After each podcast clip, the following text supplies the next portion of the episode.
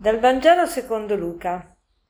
In quel tempo, mentre le folle si accalcavano, Gesù cominciò a dire Questa generazione è una generazione malvagia. Essa cerca un segno, ma non le sarà dato alcun segno se non il segno di Giona. Poiché come Giona fu un segno per quelli di Ninive, così anche il figlio dell'uomo lo sarà per questa generazione. Nel giorno del giudizio gli abitanti di Ninive si alzeranno contro questa generazione e la condanneranno, perché essi alla predicazione di Giona si convertirono. Ed ecco, qui vi è uno più grande di Giona. Questa generazione è una generazione malvagia, essa cerca un segno, ma non le sarà dato alcun segno se non il segno di Giona. Perché questa generazione è una generazione malvagia? E quale gene- di quale generazione Gesù sta parlando? Gesù sta parlando della generazione dei suoi tempi, ma anche sta parlando ad ogni generazione, ad ogni generazione che legge queste parole e quindi a tutti. E quindi tutti noi siamo malvagi perché cerchiamo un segno. Ma perché è sbagliato cercare segni? In sé per sé non è sbagliato cercare dei segni, ma il fatto è questo, che noi vogliamo vedere segni per, perché vogliamo rimandare la nostra conversione. Cioè noi tante volte diciamo, ah se io vedessi, se mi apparisse Gesù, se la Madonna mi dicesse qualche parola, se avessi una visione, se avessi una rivelazione, io, io crederei, oppure se vedessi un miracolo, io subito crederei. Ecco, questa è un'illusione.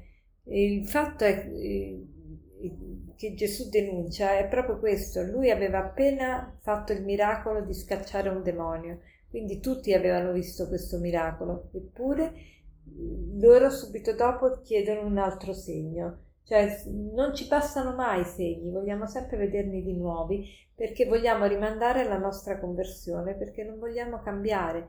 Quello è il problema. E Gesù dice che eh, l'unico segno che viene dato a questa generazione è il segno di Giona. Chi era Giona? Giona era un profeta mandato da Dio a predicare la conversione ai Niniviti. I Niniviti erano i nemici acerrimi di, di Israele e Giona eh, con riluttanza va a predicare loro, eh, l'esigenza di convertirsi. I Niniviti però accolgono l'invito di Giona a convertirsi. E, e Gesù dice, questa, nel giorno del giudizio gli abitanti di Ninive si alzeranno contro questa generazione e la condanneranno, perché essi alla predicazione di Giona si convertirono. Ed ecco, qui vi è uno più grande di Giona. Ecco, i Niniviti si sono convertiti quando Giona li ha invitati alla conversione. E voi, israeliti, e Gesù dice di, anche di noi oggi, voi non vi convertite, anche se uno vi predica, anche se io stesso vi sto predicando. Che, quindi che, qual è l'invito di Gesù? L'invito di Gesù oggi è quello di non cercare tanti segni, di non cercare di dire ma io non sono convinta che il cristianesimo è la religione vera, devo avere altre prove, altrimenti non posso credere. Più di cercare le prove, cerchiamo di voler cambiare, perché se uno vuole cambiare, se uno vuole eh, emendare la propria vita, allora facilmente poi arriverà alla fede. E il problema di tanti è appunto che non vogliono arrivare alla fede perché non vogliono cambiare, non vogliono convertirsi.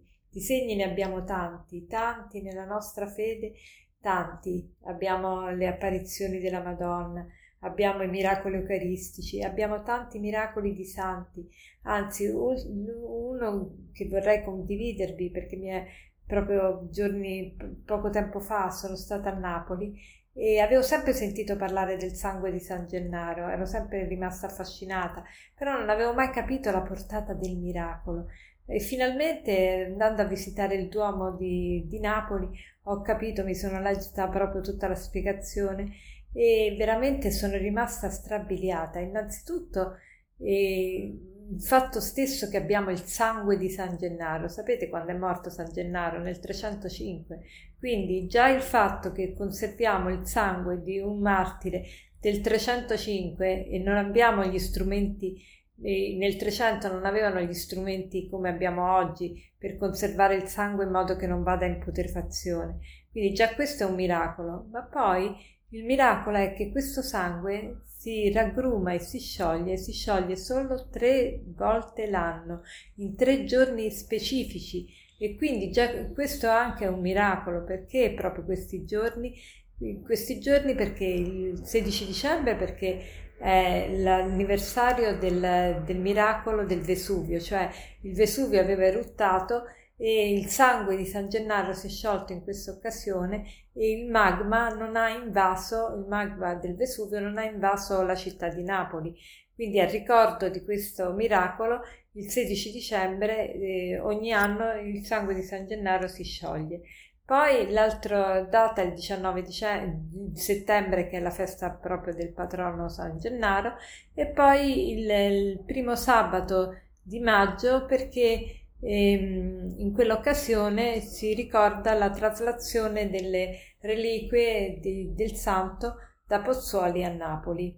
Quindi, ma la cosa strabiliante di questo miracolo, vi dicevo che il fatto stesso che si conservi il sangue che non sia andato in putrefazione è già un miracolo. Il fatto che si sciolga tre volte l'anno in tre date che hanno una particolare rilevanza è anche un altro miracolo perché non può dipendere quindi dalle, dalle, dalle condizioni atmosferiche o dal terreno o altre situazioni, altre circostanze ma la cosa strabiliante è che questo sangue si, con, si comporta come se fosse inserito in un essere vivente, si comporta da sangue vivo. È una cosa strabiliante, sangue vivo che si scioglie e si raggruma. È proprio un miracolo incredibile. Allora ringraziamo il Signore per tutti questi segni e facciamo il proposito di essere noi un segno per tante persone perché possano arrivare alla fede, segno della bontà di Dio eh, che passa attraverso la nostra persona. E per concludere vorrei citarvi questo aforisma che dice così: Il più grande spreco nel mondo è la differenza tra ciò che siamo e ciò che potremmo diventare. Il più grande spreco nel mondo è la differenza tra ciò che siamo e ciò che potremmo diventare. Buona giornata.